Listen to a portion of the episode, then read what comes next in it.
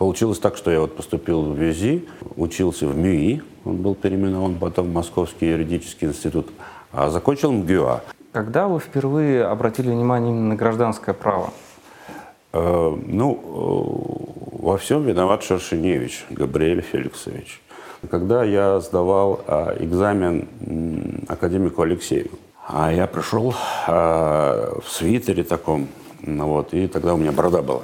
Вот. И он так посмотрел на меня и говорит, вы что, революционер? И он прямо вот тут в проходном мне сказал, а вы не хотите в высшем арбитражном суде поработать? Говорит, ну вы подумайте, и ушел. Вот, и, все, моя судьба была решена. В этом как и есть, собственно, смысл жизни. Передавать свои знания, участвовать в развитии интеллектуальном вот, молодежи. Для меня это очень важно.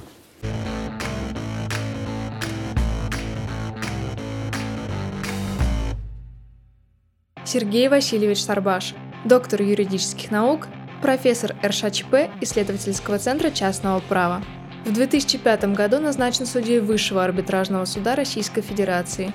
С 2007 года председатель судебного состава.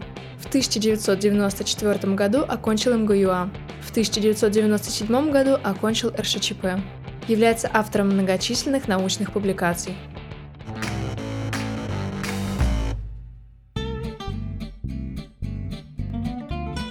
Добрый день. Здравствуйте. Пришли вас отвлекать. Хорошо. Ну что, начнем? Да, давайте интервьюироваться. Давайте. Сергей Васильевич, спасибо за готовность дать интервью. Uh, у нас есть традиционный вопрос, который мы задаем всем, и даже вам вынуждены его задать. Uh, почему вы выбрали право? Ну, это ожидаемый вопрос, конечно. Uh, в общем, это произошло случайно, совсем необдуманно это было. После школы я, собственно говоря, не очень понимал, чем мне заняться. Э, поступать никуда не хотел, но, в общем, был такой обормот. Э, э, вот. И неожиданно мой отец предложил мне пойти на работу в суд. Хотя он никакого отношения к юриспруденции не имеет. Он вообще а, физикой занимался, химией, биологией. А, и в результате я оказался вот после школы в суде. Проработал там секретарем судебного заседания. Ну, а потом уже после армии я понял, что вообще-то интересное направление. Ну и стал поступать. Это был э, какой суд? Какого района? Я начинал вот свою, собственно говоря, юридическую карьеру в Дзержинском районном народном суде города Москвы. Вот там возле метро проспект Мира он располагается.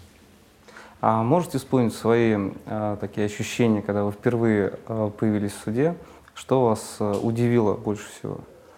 Ну, самое такое впечатление а сильное, что я вот дико уставал там. Видимо, как ни странно, вроде бы молодой человек, полный силы и энергии, и я приходил и падал просто, так сказать, после работы. Вот, наверное, это было и психологически тяжело. Вот. Там была еще такая ситуация, что сначала я попал э, секретарем э, вновь назначенной суде по гражданским делам. Она была не очень опытной, какой-то служащий исполкома. Вот стала судьей. А, и она ну, опыта не имела, и было очень сложно. И в результате э, руководство суда, видимо, поняло, что это неудачная такая пара, совсем молодой парень, судебный э, секретарь и совсем, так сказать, начинающая судья. И нас, так сказать, развели. Вот, э, в смысле, что меня перевели к более опытному суде, но уже по уголовным делам. Угу. Я основную эту часть с, с ним проработал. Вот, и там, конечно, было ну, вот это вот впечатление, от дел, которых мы рассматривали, преступления, серьезные преступления. Помню, даже у меня было дело одно, а, связанное с жестоким убийством а, человека с расчленением. Вот. И эти доказательства были, вот, в том числе вещественные доказательства. Вот я тогда был поражен, какой-то странный исследователь, видимо, почему-то решил там часть органов в баночках представить в качестве вещественных доказательств. Вот. Это было, конечно, для меня совершенно шокирующим. Вот. Но ну, а за пределами таких экзотов, так сказать, э, все равно было очень интересно, необычно, настоящие уголовные дела, э, этот процесс, э, какая-то состязательность там была. В общем, все было очень-очень необычно. А не было мысли пойти в следователи и вообще продолжить именно по уголовному правовой стезе? Ну, вот как-то я об этом не думал, никаких предпочтений у меня не было. После того, как я поступил в институт, как-то заинтересовался гражданским, как раз наоборот, правом. И когда надо было выбирать вот специализацию, я уже был совершенно уверен, что меня не очень интересует уголовное право, криминалистика, а, криминология, хотя эти дисциплины мне нравились по-прежнему.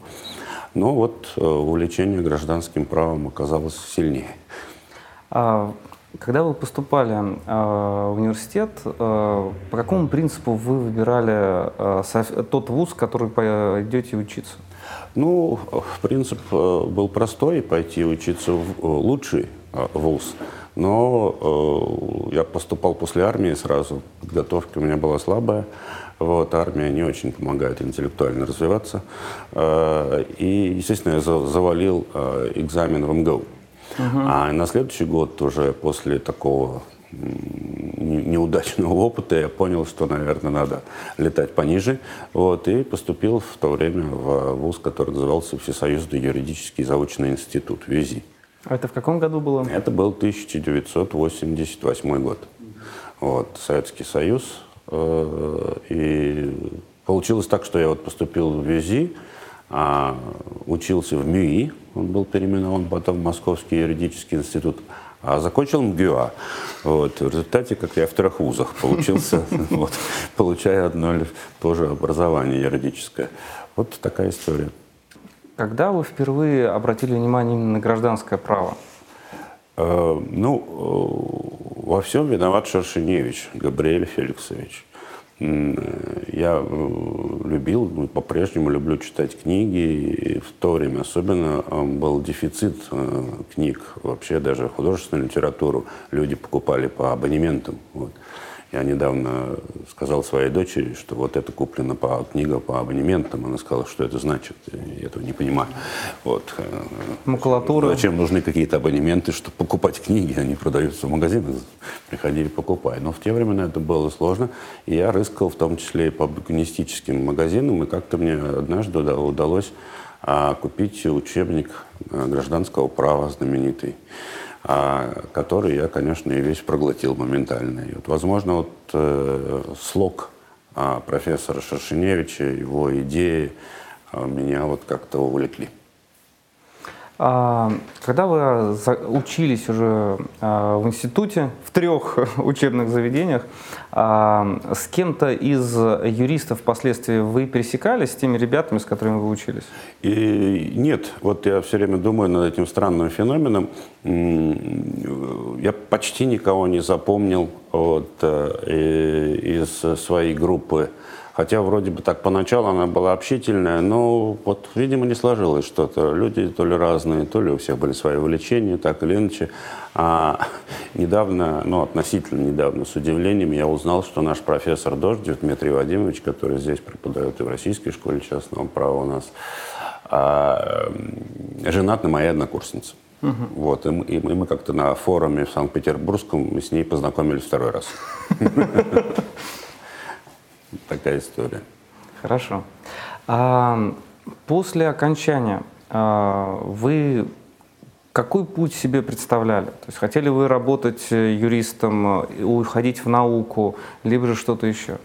А, ну, окончание для меня вообще не было никаким поворотным моментом а, по той простой причине, что а, вуз считался вечерним вот, хотя у нас читались лекции, можно было ходить и на всякие лекции, в том числе дневные, что я и делал. А, но он считался вечерним, совершенно спокойно можно было работать. И к моменту моего выпуска из, э, ну, тогда уже, да, академии, э, и я уже работал в юридической фирме. Угу. А что за юридическая фирма? А это тоже интересный момент. Ну, где-то, по-моему, на третьем курсе э, я м, занимался, знаете ли, предпринимательством. Вот. Но понял, что пора заканчивать. Я все-таки должен стать юристом. Мне нужно получать какой-то уже практический опыт. Но у меня совершенно не было никаких знакомых юристов. В общем, ни одного. Ну, как-то вот со студентами я поспрашивал, но никто не работал, по-моему, среди них по профессии и они мне ничем не помогли, мои однокашники.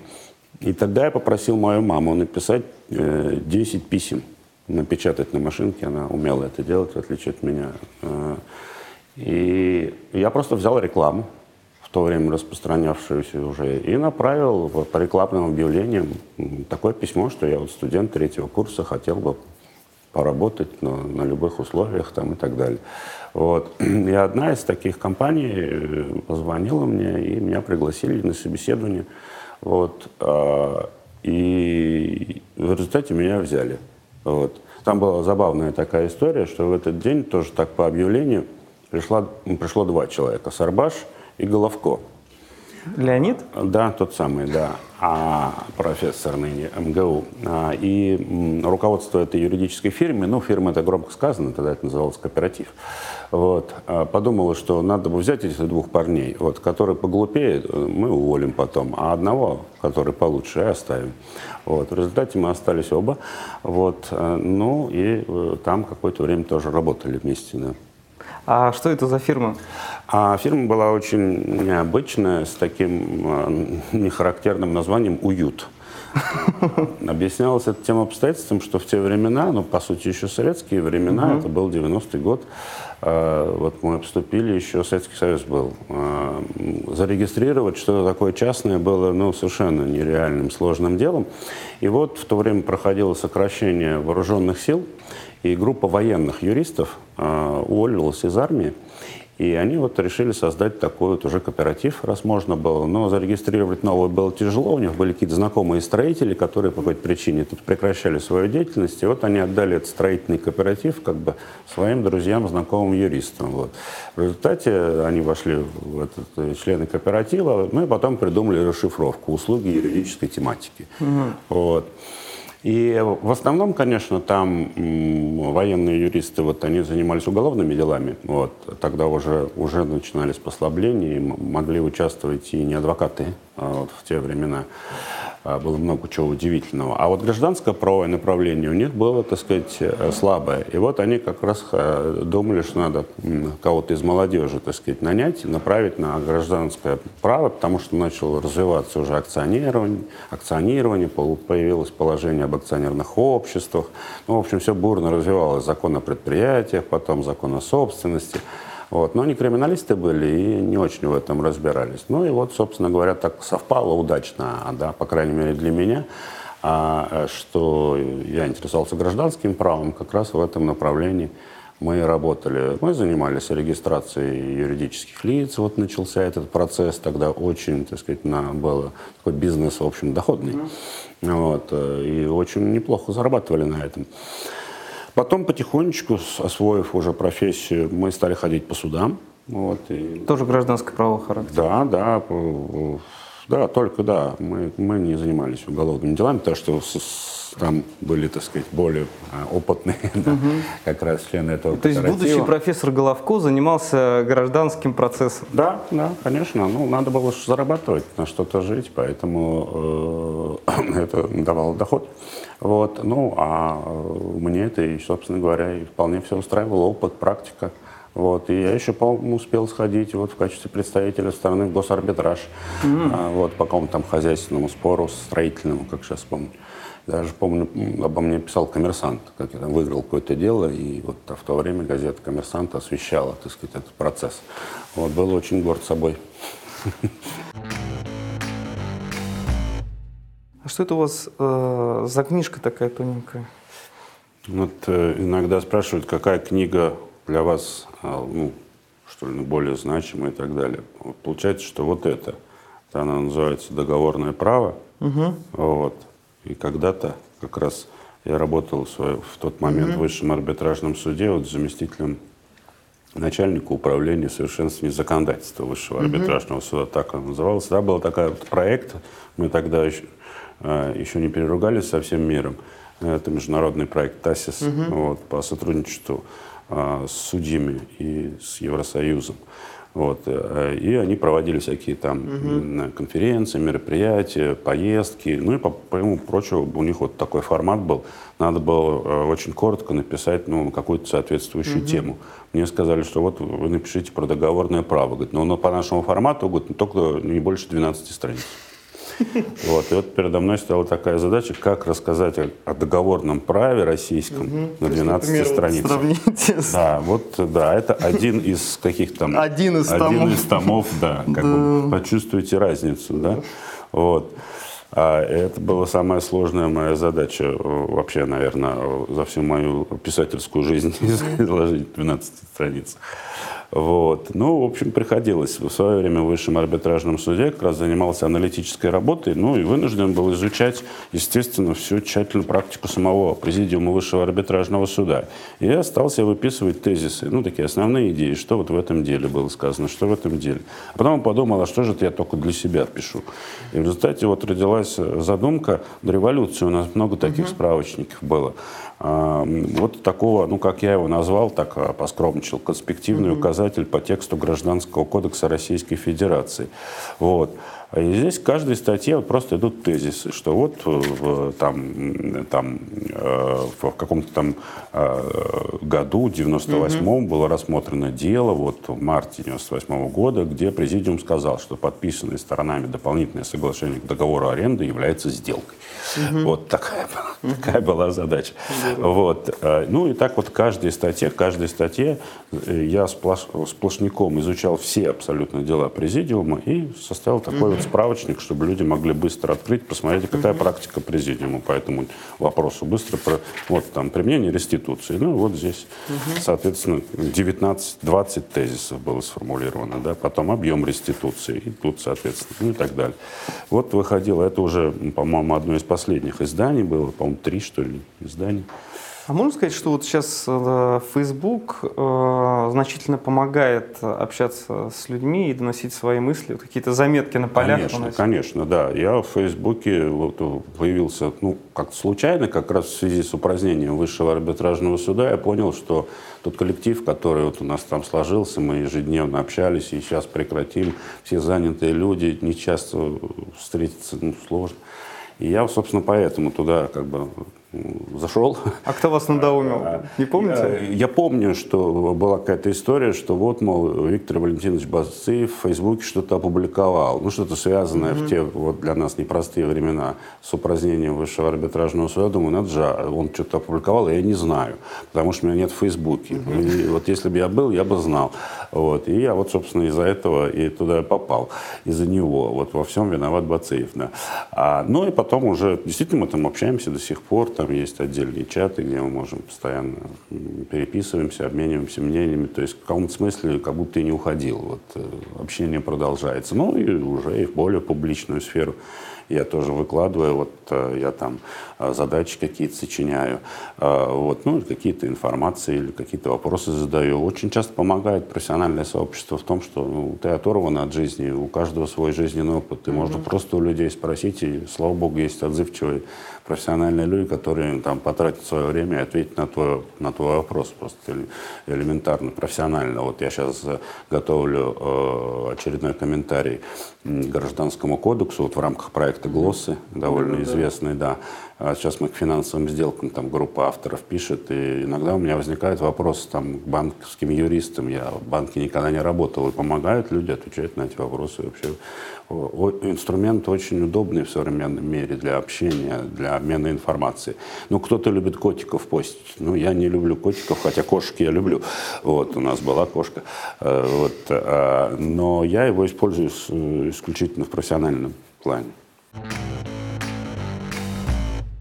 Какой момент вы поняли, что юридический консалтинг это не ваше? Э, довольно быстро, и как раз вскоре после окончания вуза я стал чувствовать, что мне что-то не хватает. Вот. Э, ну, скорее всего, это было психологическое ощущение. Да? Раньше была какая-то цель – получить диплом, получить высшее образование.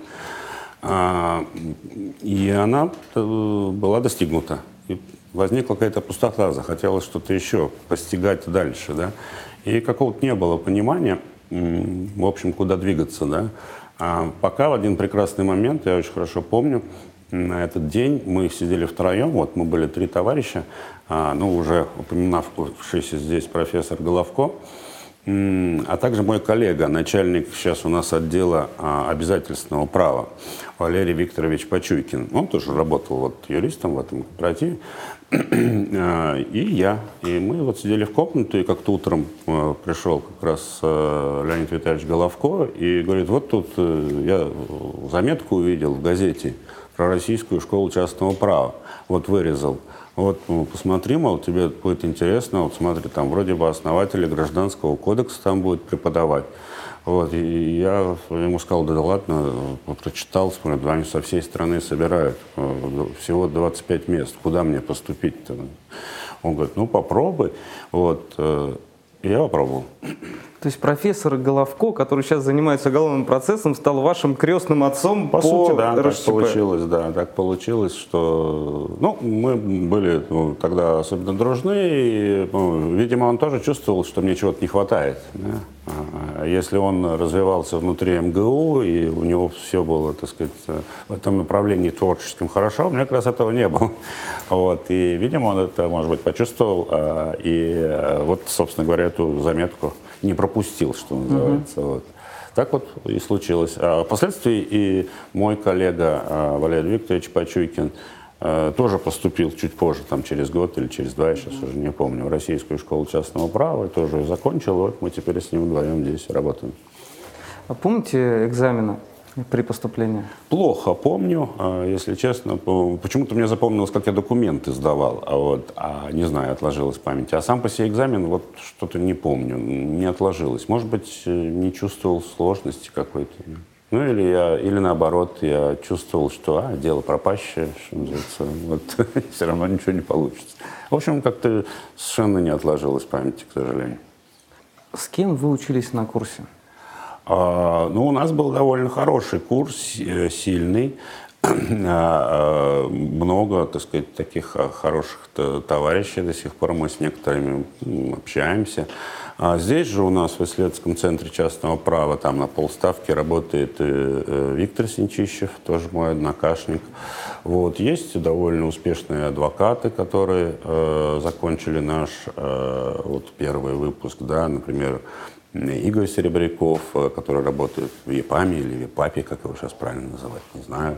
Ну, в общем, это топовая, так сказать, наша а, Рульф, да, как да. принято говорить, да, адвокатская компания. Вот, ну, и есть и другие, есть одна моя однокашница работает в Государственной Думе, э, комитете, другая а, моя однокашница э, была судьей в девятом апелляционном суде, вот. А, ну, в общем, список можно продолжать. Довольно успешные э, большинство сложилась карьера. Э, большинство, конечно, работают в частном бизнесе. Можете что-то вспомнить, э, какие-то смешные случаи, которые можно рассказать про вашу учебу именно в РШЧП? Ну, каких-то таких особых смешных случаев не было. А, именно вот про саму учебу в РШЧП. Ну, помнится, я не знаю, можно ли это назвать смешным, сейчас, мне кажется, это смешным, когда я сдавал а, экзамен академику Алексею. Сергею Сергеевичу, имя которого носит ну сейчас ну, да. как раз исследовательский центр частного права, указом президента. Вот он стал таким именным учреждением, как это называется. Вот. И он у нас преподавал вот э, теорию гражданского права. А я пришел э, в свитере таком, вот, и тогда у меня борода была. Вот. И он так посмотрел на меня и говорит, вы что, революционер? Я говорю, нет, я не революционер. Вот, а, и как, почему-то мне до сих пор запомнился этот момент. Вот, э, ну, может быть, потому что все-таки профессор Алексеев, э, академик Алексеев, такая легендарная личность. Кстати, получил два балла. Да, я бы как раз хотел спросить, что да, же вы получили? Да, два балла.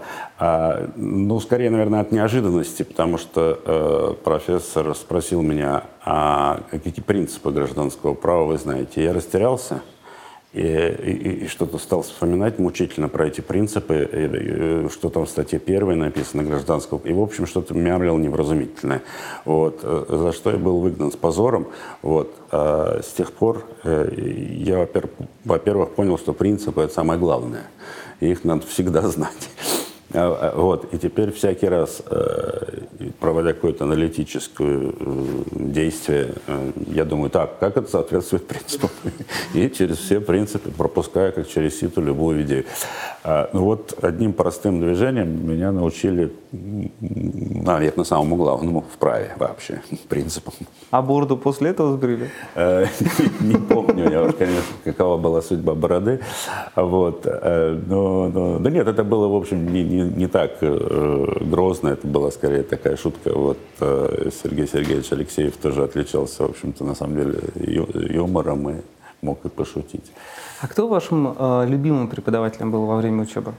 Ой, трудно выделять. Эм, они все были разные и глубокие. Ну, на меня большое впечатление производил Михаил Исаакович Брагинский своей глубиной, размеренностью, своей основательностью.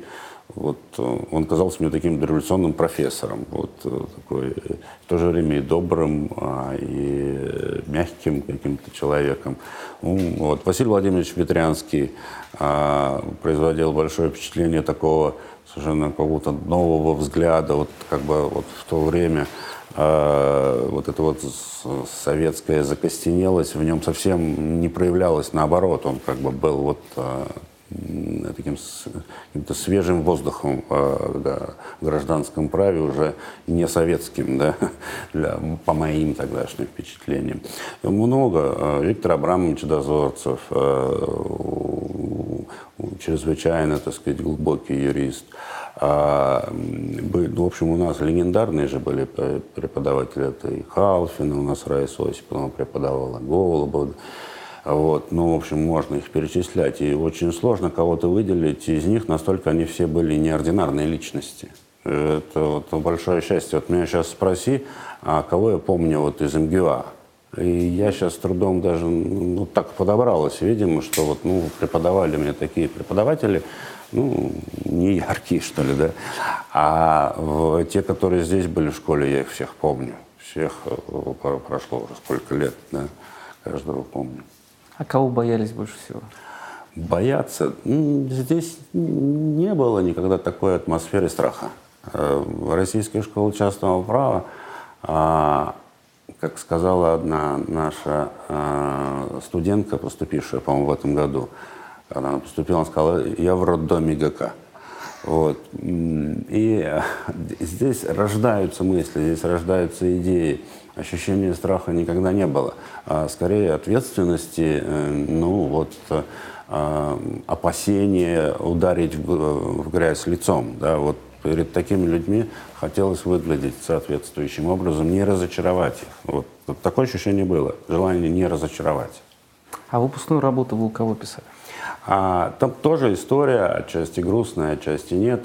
А, я когда поступил сюда, мой вступительный реферат проверял профессор Ветрянский.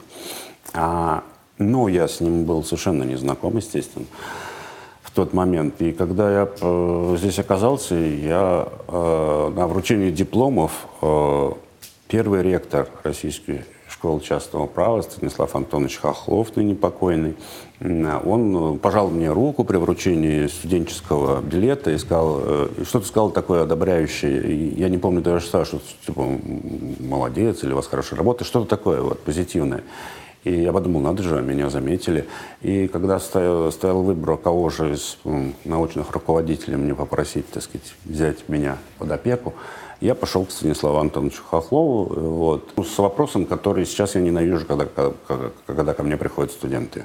Я пришел к нему и сказал, а какую мне тему выбрать? Самое худшее, что может сделать студент со своим профессором. Вот. А я, я сделал именно так. Вот. А, а, а. Но Станислав Антонович был очень добрый человек. И он говорит, ну вот же вы там писали про способы обеспечения что-то. Вот это хорошая перспективная тема, можете ее разрабатывать. Я говорю, хорошо, спасибо. И ушел разрабатывать тему. Вот. Но, к сожалению, Станислав Антонович, вот еще мы были студентами, он скончался э, скоропостижно. А, и я, в общем-то, в каком смысле осиротел. А, и меня подобрал Василий Владимирович Ветрянский. Вот, и он стал моим научным руководителем, и мы уже с ним заканчивали мою магистрскую работу. Как вы считаете, вот э, будущее юристов, оно в радужных тонах, либо же таких э, темных технологического безумия? Да нет, э, несмотря на то, что я написал один такой пост э, в, на портале Закон.ру, который называется э, «Гражданское право в цифровую эпоху», как-то угу. так. Вот, 10 тысяч просмотров он, так сказать, проч, прочтений, вернее, да, получил почти. И там я попытался представить такой футурологический взгляд на будущую профессию. А, вот. Но, естественно, я там немножко сгустил краски, это иронично надо воспринимать. Я не вижу никаких проблем, наоборот. Я вижу, что профессия юриста а, с помощью современных технологий наполнится новыми красками, а, получит новые возможности. Это значительно интереснее и про, более прорывное движение можно осуществлять, потому что обмен информацией происходит быстро, а ее с помощью современных средств можно обрабатывать очень эффективно. И вот эта синергия техники и, а, и интеллектуального знания а, и в каком смысле искусство права может дать очень полезный эффект для общества в целом. Хорошо. А, скажите, пожалуйста, вот что вас больше всего не устраивает в молодом поколении юристов? Они мало читают фундаментальных работ. Вот э, э, то, что, кажется, Антон Александрович Иванов экс-председатель Высшего арбитражного суда, назвал клиповым мышлением. Угу. И я это вижу сейчас молодежи очень часто. Задаешь какой-то вопрос, там, в том числе там, на экзамене, и чувствую, что человек фундаментальных-то трудов не читал, но зато нахватался где-то по веркам от каких-то постов в интернете mm там и так далее, там в Фейсбуке, на закон.ру. И вот он сразу начинает жонглировать этими, пускай интересными, пускай даже некоторыми глубокими вещами. Но все-таки это очень фрагментарно, нет системы в голове нет системы. Вот. А, а она должна быть. У юриста, э, чем хорошо было, вот, мне кажется, советское образование вообще и э, юридическое в частности, что все-таки были хорошо подготовлены молодые люди с точки зрения теории права. А, и вот просто иногда задаешь вопрос, а человек не может, скажем, поместить тот или иной факт в систему юридических фактов. А она должна быть у него в голове, как такая табличка. Тык-тык-тык. Вот, вот mm-hmm. такой вот пандектный шкаф, он должен быть в голове. Вот. А, и, а вот клиповое мышление, мышление это хаос такой. Mm-hmm. Это вот какие-то набросанные кусочки у тебя, бессистемные. И вот это надо как-то исправлять, надо думать. И я думаю, что здесь сами педагоги должны подстраиваться под молодежь, найти способы выстраивать в новых условиях информационных, а, увлечь их а, с тем, чтобы вот эту систему им дать, чтобы они могли ей пользоваться. В процессе обучения вы, э, очевидно, задумывались, как будет э, в дальнейшем продвигаться ваша судьба и а что вы хотели именно тогда? То есть вы хотели у, вернуться обратно в консалтинг, либо же остаться в науке, либо же уйти именно в судебную деятельность? Задумывались? Знаете, я сейчас не, не помню за давности лет, почему-то не отложилось, и, и, видимо, это означает, что я не задумывался об этом. Вот. Может быть, мне было и так хорошо, э, чтобы о чем-то задумываться дальше. Ну, нет, вот, э, наверное, какие-то мысли были, но, но мне долго думать не пришлось в 96 году а, я вот здесь с Ильинки заходил сюда в школу, и проходную, которую вы тоже проходили, я столкнулся буквально лоб лоб с Василием Владимировичем Ветрянским. Он уже был моим научным руководителем к тому времени. А, и, и он прямо вот тут в проходной мне сказал, а вы не хотите в высшем арбитражном суде поработать? Говорит, ну вы подумайте, и ушел. Вот, и, и все, моя судьба была решена. На бегу? Да, на бегу, вот так Василий Владимирович раз и все, а, определил мою судьбу. В какой позиции вы стали работать в высшем арбитражном суде?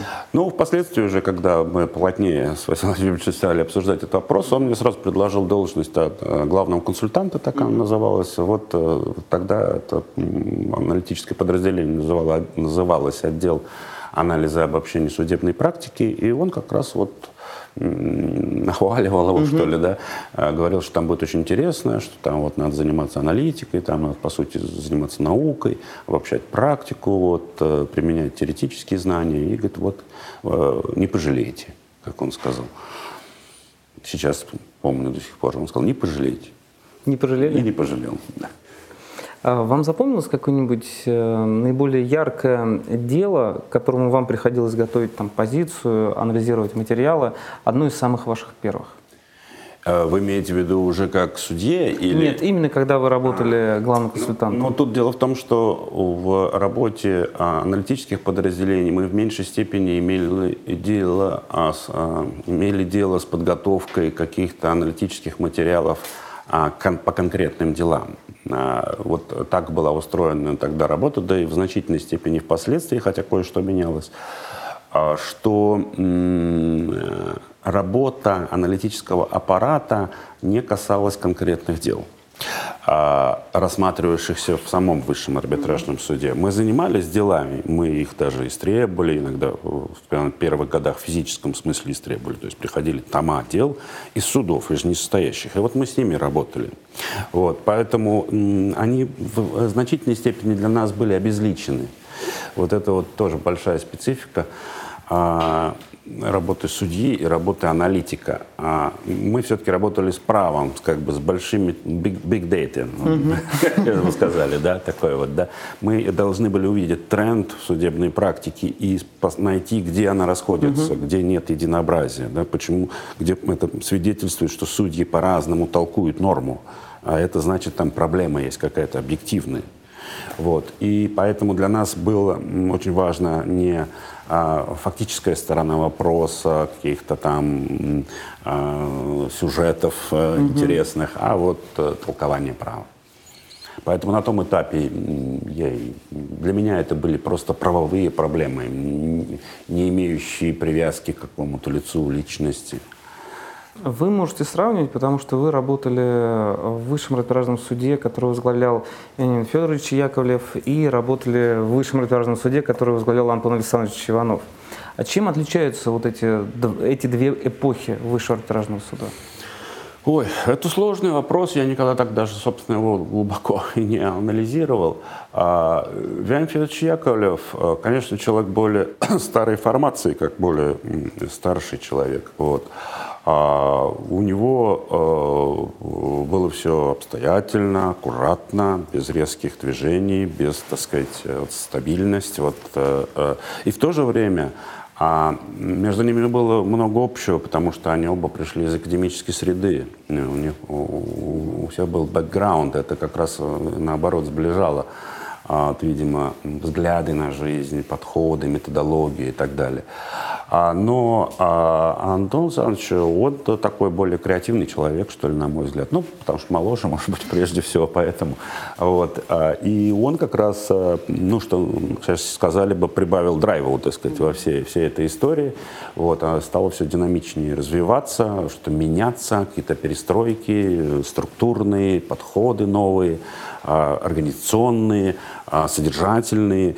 Вот. Был более такой ну что ли, смелый какой-то да, взгляд на развитие права, на, на то, как оно должно истолковываться, как оно должно приспосабливаться под современный бизнес, поскольку высший арбитражный суд это в основном про бизнес. Да. Вот. А, и, в общем, это действительно разные эпохи, но я бы сказал, такие эпохи эволюционные. Вот как-то развитие, развитие шло, шло, шло, шло, и по восходящей. Да, вот. Очень гармонично. А никогда не замечали противопоставления нескольких школ права, например, Московская школа, Уральская школа, Ленинградская, Санкт-Петербургская школа? Ну, такое было, я бы не сказал, сказать, что я так, как говорится, разбираюсь во всех оттенках, так сказать, этих школ, а, но иногда было. Для меня это никогда не было вот просто принципиально важно, потому что я всегда больше придавал значение содержательной позиции, да, а чья она, петербургская, екатеринбургская, московская, это для меня было вторично никогда, если третично или там и далее. Вот. Поэтому, ну, вот так как-то для меня этот аспект никогда особо важным не был. Можете вспомнить, когда вы впервые стали задумываться о том, э, что, может быть, вы могли бы стать судьей? Ну, вы знаете, наверное, спустя какие-то годы э, работы в аппарате такая мечта где-то внутри теплилась. Вот. Но я такой, в общем-то, особо не, испытывал э, по этому поводу. Это не очень характерно было для, даже для тех времен.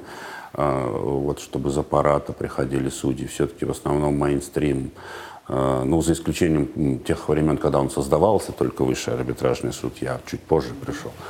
Вот. А так, в основном, конечно, это были кадровые судьи из нижестоящих инстанций, которые э, заполняли вакантные места в высшем арбитражном суде. Поэтому я так особо не рассчитывал, но в то же время надеялся и просто знал, как руководство оценивает мои деловые качества и понимал, что я, ну, в общем, здесь на хорошем счету, что называется.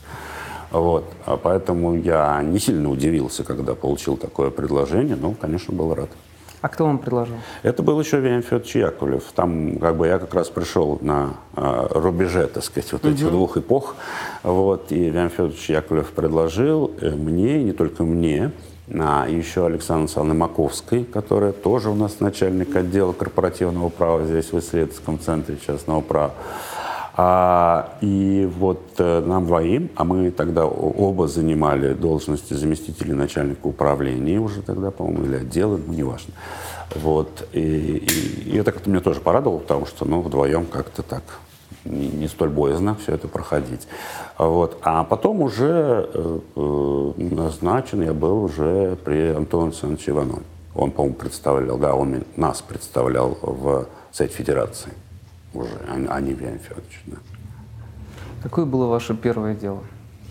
Ой, я его, к сожалению, не помню. На первоначальном этапе так получилось, не буду вдаваться в историю. Почему? А, тот судебный состав, а, который был распределен, он рассматривал а, большинство дел по категории так называемого экспортного НДС, нулевая ставка угу. налога при экспорте.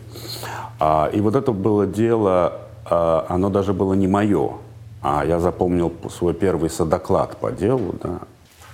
НДСные дела как не очень меня увлекали, mm если честно. А вот у меня попался содоклад, и так получилось, что докладчиком по этому делу на президиум был заместитель председателя а, суда Рифулин Асан Ильич. Вот. И я, ознакомившись с делом, понял, что я не согласен с его позицией. Вот. И так как-то меня это насторожило. Я подумал, как же так, первое дело, я сейчас должен выступить против заместителя председателя Высшего арбитражного суда. Ну, что делать, как говорится. На, на, набрался смелости и выступил. Вот. И президиум Высшего арбитражного суда согласился со мной. Вот. Я даже не знал, что будет. Но после перерыва, который был объявлен на заседании президиума, Александр Ильич Арифулин подошел, сказал, правильно, молодец, так и надо. Вот, и я выдохнул, что называется, спокойно, что, оказывается, можно выступить против заместителя председателя, и тебе за это ничего не будет. Вот, такой вот, вот это мне больше всего запомнилось, вот это психологический такой момент, который в значительной степени показателен, наверное, вообще о ну, в отношениях внутри высшего арбитражного суда, на мой взгляд. Да, там вот все-таки было, но не так много вот этого чиновничьего подчинения, начальник, не начальник. Вот. Все-таки вот э, отношение, мне кажется, правильное такое между судьями должно быть. Там не может быть начальников у судей. Сергей Васильевич, кто лучший правитель в истории России? Правитель? Интересный вопрос. Екатерина мне нравится. Какая? Вторая. Отлично. А юриспруденция – это наука или ремесло? Скорее искусство. Здорово. А три самых красивых города на Земле? Ну, Москва, конечно, я москвич. Вот, Петербург, ну и Париж. Здорово. А 90-е или нулевые? Нулевые. А почему? Мы двигались вперед. Отлично. А с кем из когда-либо живших а, людей на Земле вы хотели бы пообщаться? Mm-hmm. Интересный вопрос. Не знаю, с Ерингом. Почему? А он очень остроумный человек. А, обычно мы спрашиваем... Так, а можно это, да? Я запуталась чуть-чуть. А, обычно мы спрашиваем наших гостей, какие качества необходимы юристу. А вас мы хотели бы спросить обратное. Кому не стоит идти в юриспруденцию? Математикам, наверное. А, как побороть коррупцию в России? Ну, сажать за преступление, как еще. Так жестко. А Фрэнк Синатра или Иосиф Кобзон? Ну, конечно, Синатра. Три вещи в российском праве, которые вы хотели бы изменить. Три вещи? Всего три. Чего себе? Это самый сложный, наверное, вопрос, который я слышал. Ну, какие? Справедливый суд нам нужен, а, гуманное законодательство и талантливая молодежь. Здорово. Спасибо. А как вы считаете, а, вот что создавало вот эту уникальную атмосферу высшего арбитражного суда? Мне кажется, вот некая эволюция, которая э, там развивалась, ну и плюс, может быть, случайные личностные факторы. Э, вот мне кажется, что Виан Федорович Яковлев, он всячески э, соединял науку и практику. А, и это вот э, было его, я так понимаю, установкой. И это разделяли его и коллеги, и, и Василий Владимирович Ветрянский, который тоже для науки совсем не посторонний человек, как мы знаем, да. И там впоследствии там Татьяна Константиновна Андреева и Олег Витальевич Байков. А, ну, в общем, целый ряд, так сказать, э, руководителей, они эту идею воспринимали. И потихоньку-потихоньку вот э, создавался такой эффект соединения судей, кадровых судей и с учеными, тем более, что многие судьи сами по себе э, соединяли работу судьей и ученых, и в то же время много подтянулось из, учен, из ученых в судейский корпус. И вот это начало срабатывать. И потом, когда пришел Антон Александрович, он продолжил это дело, э, интенсифицировал даже этот процесс, в том числе молодежь стала все больше и больше приходить, которая была увлечена наукой а, знания соответствующие были. И вот, мне кажется, сработал этот синергетический эффект такой. Вот. А, синергетический эффект э, того, что право – это искусство добра и справедливости, и что его надо максимально претворять в жизнь, к конкретным делам. И вот так оно и стало получаться. Плюс, мне кажется, люди зажигались. Я вот видел это, э, такое вот э, явление. Оно, оно известно, в психологии исследовано, что если есть 20% какого-то драйверов, то они увлекут всех остальных, большинство и выдавит негодных. Вот. Э, это известная э, система работает. Вот. И видно было, как люди, которые вот, э, раньше не очень увлекались там, наукой, правом, они зажигались. Зажигались от других, вот, расправляли, что называется, крылья, и начинали себя показывать с каких-то новых вот сторон, да, проявляли себя. Возможно, вот эта атмосфера такая – а, она дает э, э, развиваться э, людям, которые, может быть, даже и не очень сами этого хотели. Ну вот, увлеклись. В процессе, когда вы были и выступали в качестве судьи, а, вам приходилось рассматривать различного рода дела.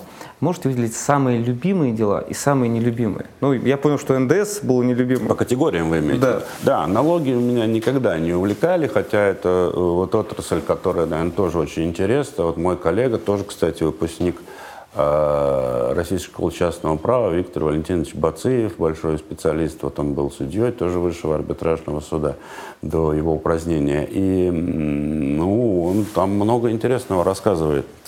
Вот, особенно на стыке частного и налогового права. Но в целом меня это не очень отрасль интересовала, она очень казуистична, я не очень чувствую ее. Вот. А поэтому эти категории дел я не, никогда не любил. Бюджетные тоже дела. Мне казались они какие-то скучные. Хотя приходилось тоже ими заниматься, вникать во все.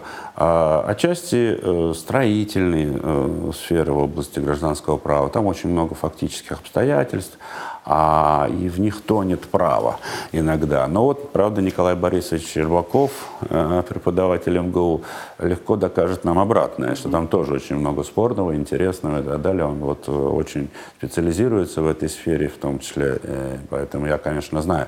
Но вот мне просто как-то всегда казалось это ужасно, ужасно тяжело разбираться во всех этих процентовках. Вот, КС-1, КС-2, все эти акты, принято, не принято, отработан, не отработан аванс. Вот. Меня всегда увлекали больше дела, связанные с обязательственным правом, вот, с договорами. Вот это как-то мне это больше нравилось. Вот. А корпоративное право, оно вот в моем представлении такое двоякое. С одной стороны, очень интересное, с другой стороны, я вот ну, не всегда уверенно в нем себя чувствую. Вот, все-таки кажется обязательное роднее. Uh-huh. Вот. Но это все очень, конечно, вкусовое дело. Вот. А вот вы стали затрагивать э, преподавателей МГУ, а ведь, насколько известно, многие молодые преподаватели МГУ на тот момент, но и сейчас э, тоже в расцвете сил, они начинали свою работу именно в высшем арбитражном суде. Да, да, я знаю, да, конечно, вот эта вот связка как раз она и хороша. Ну, мы уже назвали, наверное, там спиток как минимум фамилий, которые там работали. А, и не только в высшем арбитражном суде, а в арбитражных судах. Я вот тут не, не, недавно узнал, что вот, оказывается, Наталья Владимировна Козлова, кажется, угу. она, оказывается, тоже работала как судья. Я даже не знал угу. этого. Вот, ну, недолго, правда, но... Я тоже не знал. Вот.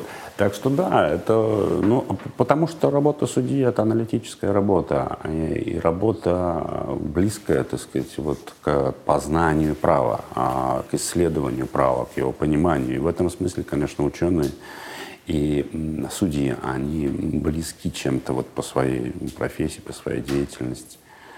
Вот. В процессе работы в высшем арбитражном суде вы занимались и наукой, и преподавательской деятельностью.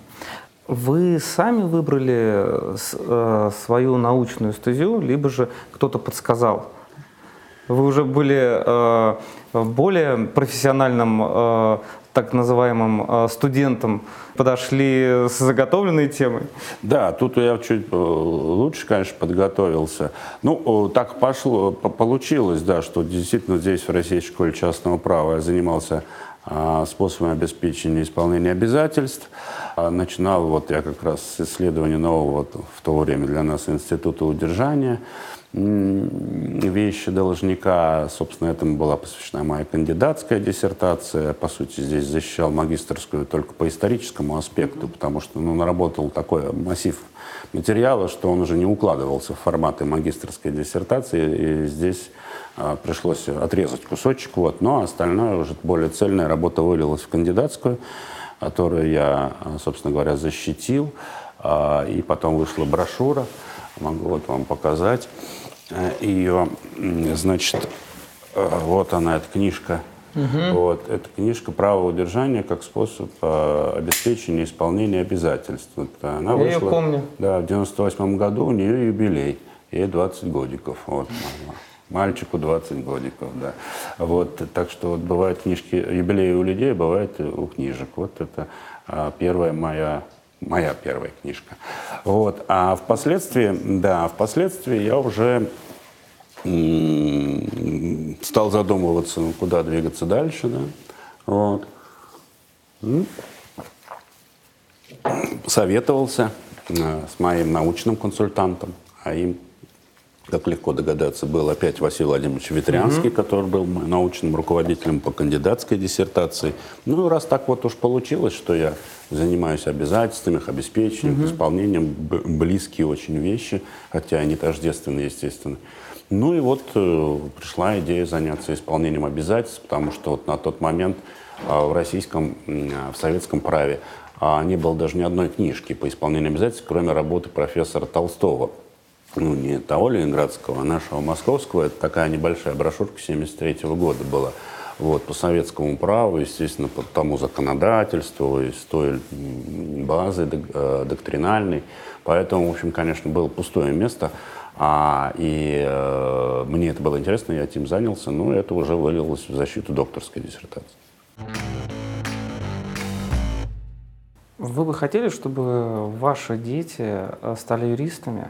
Либо же вы сейчас скажете, что нет, они не стали юристами. Они, ну, у меня старшая дочь, она уже э, при, подарила мне двух внуков, вот, э, и она сейчас в основном работает в этом направлении. Угу. Но э, у нас была такая традиция, я одно время даже не знал, откуда она взялась, потом узнал. У нас была традиция, всех в семье уговаривают э, быть врачом. Угу. И когда у меня родилась дочь, и когда стал вопрос, она заканчивала школу, и стал вопрос, а куда ей двигаться дальше, какое образование получать, ну, я подумал, ну, раз традиция, значит традиция. Я буду ее уговаривать стать врачом. Так же, как уговаривали меня, но ничего не вышло. Как уговаривали моего отца, но ничего не вышло. А, и я ее уговорил. И она закончила медицинский э, институт. А, я потом узнал, откуда взялась традиция, когда стал исследовать э, истоки своей фамилии, своей семьи. А, я выяснил, что э, отец моей прабабки был фельдшером вольно отпущенным фельдшером. Вот. И, видимо, оттуда пошла эта и традиция, что она как вот, э, ну, отец у нее был врачом, она и своих детей уговаривала быть врачом, mm-hmm. и своих внуков уговаривала, вот, и своих правнуков уговаривала. Вот. А, ну вот ее праправнук уговорился, один-единственный mm-hmm. пока, правда. Поэтому, нет, я считаю, что это, конечно, отчасти шутка, но мы действительно обсуждали с дочерью а, что лучше. И, ну, вот, действительно, удалось ее убедить, что медицина – это интересное направление. Вот. А так, я считаю, что пусть выбирают сами. Вот. И если будет нужен мой совет, а что такое право и, и чем там занимаются люди, я этот совет дам. Но уговаривать или как-то нацеливать специально нет. Я считаю, пусть выбирают сами. Вы о чем-то в жизни жалеете?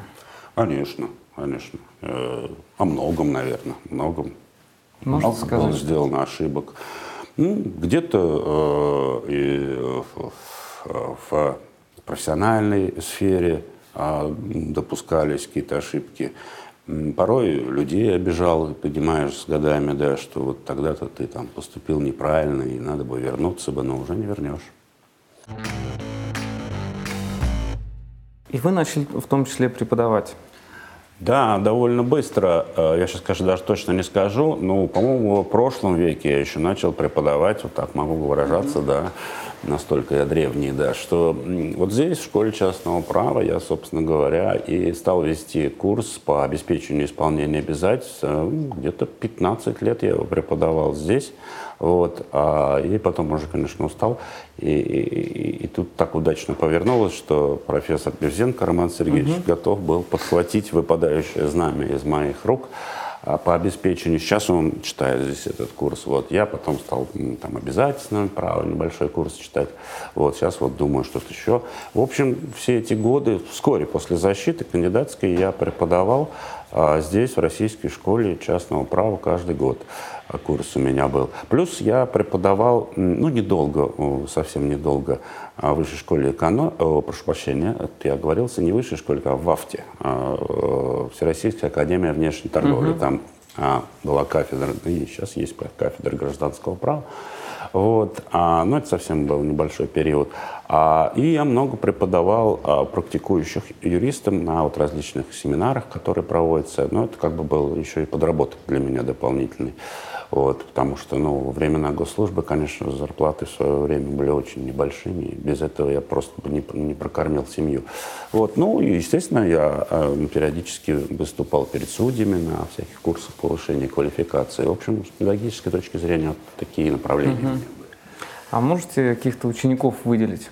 А, ну, вы знаете, сложно, конечно, выделять учеников, потому что, ну, с одной стороны, не очень как-то ловко э, их называть своими учениками, а потому что не я один здесь преподавал, да, здесь прекрасный коллектив э, значит, ученых.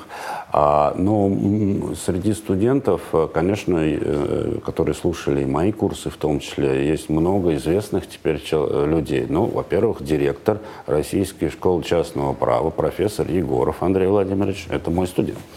Вот.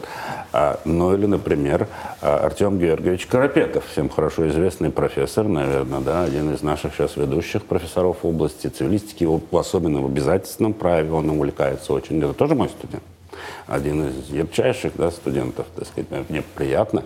А, и как раз в вашей передаче, по-моему, в вашем интервью с ним, да. он меня тоже назвал, ну вот в качестве своего учителя. Мне это было очень э, чертовски приятно, и для этого выгодно быть э, учителем Карапетова.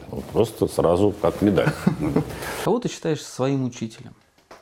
Ну, в праве, наверное, два человека. Это Михаил Григорьевич Розенберг, покойный, к сожалению, который эм, был у меня научным руководителем по магистрской диссертации в Российской школе частного права. И Василий Владимирович Ветрянский, который был у меня научным руководителем кандидатской диссертации и научным консультантом по докторской диссертации. Вот, пожалуй, два человека, которых я считаю своими вот именно учителями. Угу. Ну и, может быть, третий – это Сергей Васильевич Сарбаш, который в моей жизни сыграл большую роль, когда я заканчивал школу частного права, написал какую-то далеко не самую великую магистрскую диссертацию, как сейчас кажется, mm-hmm. на каком-то выпускном мероприятии а, сказал мне, что а, моя диссертация ему понравилась. А он ее читал в качестве рецензента, по-моему, mm-hmm. или что-то в этом роде. И как-то настолько сильно это повлияло, я реально как-то загорелся. И можно продолжать. Огромное количество людей, в том числе а, и в последнее время выпускалось очень ярких, ярких личностей здесь. Вот, ну, просто невозможно просто всех перечислить. В аппарате высшего арбитражного суда а, большая часть, костяк, наверное, составлял выпускники Российской школы частного права и с такими фундаментальными знаниями, полученными и в своих вузах, и здесь в российской школе, и в самостоятельной подготовке, конечно, уровень очень э, изменился с тех времен, когда, скажем, когда я выпускался и когда выпускались вот там недавние годы, да, очень изменился. Какую судьбу э, вы бы хотели, чтобы выбрали ваши выпускники, ваши ученики? Э, частных юристов, либо же научных деятелей или судей? О, ну, конечно, мне по роду своей, э, своей деятельности, своим занятиям, конечно, мне э, хотелось бы, чтобы они пошли в науку, чтобы они пошли э, преподавать. И так и происходит поэтому жаловаться тут, в общем, нечего. Но надо тоже быть реалистом и понимать, что многие пойдут э, в э, бизнес, пойдут в частную практику, потому что это чрезвычайно творческая, увлекательная работа, да и что там говорить, денежная. Вот. И для меня это все-таки не принципиально. Мне важнее осознавать, что затраченные наши усилия в обучении, в научной деятельности не пропадают даром. Вот, они прорастают на глазах, и вот, и просто уже а, колосится целый лес а, новых имен. Очень приятно. А это ободряет, и в конце концов начинаешь понимать, что в этом как и есть, -то, собственно, смысл жизни. Передавать свои знания, участвовать в развитии интеллектуальном вот, молодежи. Для меня это очень важно. Не так давно вам пришлось оставить э, должность судьи. А, вот вы задумались о том, чем вы будете заниматься? Потому что очень большая часть вашей жизни была связана именно с судебной системой. Ну, мне особо задумываться не приходилось, как только судьба а, была Высшего арбитражного суда предрешена. А, я сразу получил по приглашению Следственного центра частного права возглавить здесь отдел. И э, я получал и другие приглашения из некоторых вузов, не помню, кто-то, по-моему, из коммерческих э, вот, структур, там, юридических фирм, по-моему, тоже обращался. Но я, э, как говорится, здесь альма-матер моя, поэтому я сюда, конечно, и устремился. Какой-то другой судьбы я себе-то и не видел, потому что, ну, сохраняя пока а статус судьи в отставке есть ограничения просто-напросто, да, поэтому по закону, поэтому надо было либо расставаться с статусом, а, и лишиться пенсии. Так получилось, что мне немножко не хватило стажа, там буквально нескольких месяцев, поэтому я был отправлен в отставку без содержания. Я ничего не получаю от государства, как судья в отставке. Но если достигну пенсионного возраста, то, может быть, что-то и дадут. вот. а, и мало ли, как там жизнь сложится, да, может, это будет для меня важно. Вот. А, поэтому, вот испытывая такие законодательные ограничения, для меня было только открыто направление научное, творческая вот, деятельность, педагогическая. Больше, собственно, я ничем не могу заниматься по закону. Никогда не было желания написать э, художественную книгу? В, в юности, да, я баловался. А, иногда задумываюсь над этим, но как-то все не решаюсь. Мне кажется, все-таки я не билетрист. Сборник историй? потому что вы очень интересные истории рассказываете, особенно за пределами нашего интервью. А, ну, не знаю, и не так уж а много этих историй. Пока все вылилось в том, что я в Фейсбуке веду страничку, называется «Сарбаш казусы», и там пытаюсь придумывать какие-то загадки, а задачки гражданского правовые. И вот э, понимаю, что коллегам, юристам нравится искать их ответы. Я думаю, что, может быть, на базе этого сложится какой-нибудь, может быть, такая кейсология здесь в Российской школе частного права, размышляю над этим направлением. Вот. А, но пока дальнейших, более амбициозных планов я не испытываю. Хорошо, будем ждать опубликования кейсологии. Сергей Васильевич, большое спасибо за интервью. А, традиционные подарки – это книга «Избранные труды юрфака в Харбине» угу. про наших э, ученых, которые нашли в себе силы э, заниматься правом даже в таких сложных ситуациях. И я знаю, что у вас есть подарок для наших зрителей. Да, конечно, для ваших зрителей, слушателей я тоже хочу предложить Спасибо. вам подарок. Это моя последняя работа «Элементарная догматика обязательств». Но это учебное пособие, это для молодых слушателей. Хорошо, будут учиться. А, коллеги, а, продолжайте нас смотреть, а, продолжайте нас теперь уже и слушать. Подписывайтесь на наш канал и помните, что юристы тоже люди.